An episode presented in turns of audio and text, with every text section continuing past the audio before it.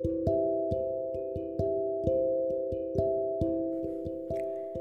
everyone. Welcome to today's Bible the podcast. I'm Sarah. I delivered today's Bible verse for you. Now, the man Moses was very humble, more than all men who were on the face of the earth. Amen. Moses had an older sister, Miriam, and an older brother, Aaron. One day, they blamed Moses' wife. However, Moses listened silently without making any excuses. He entrusted it to the Lord.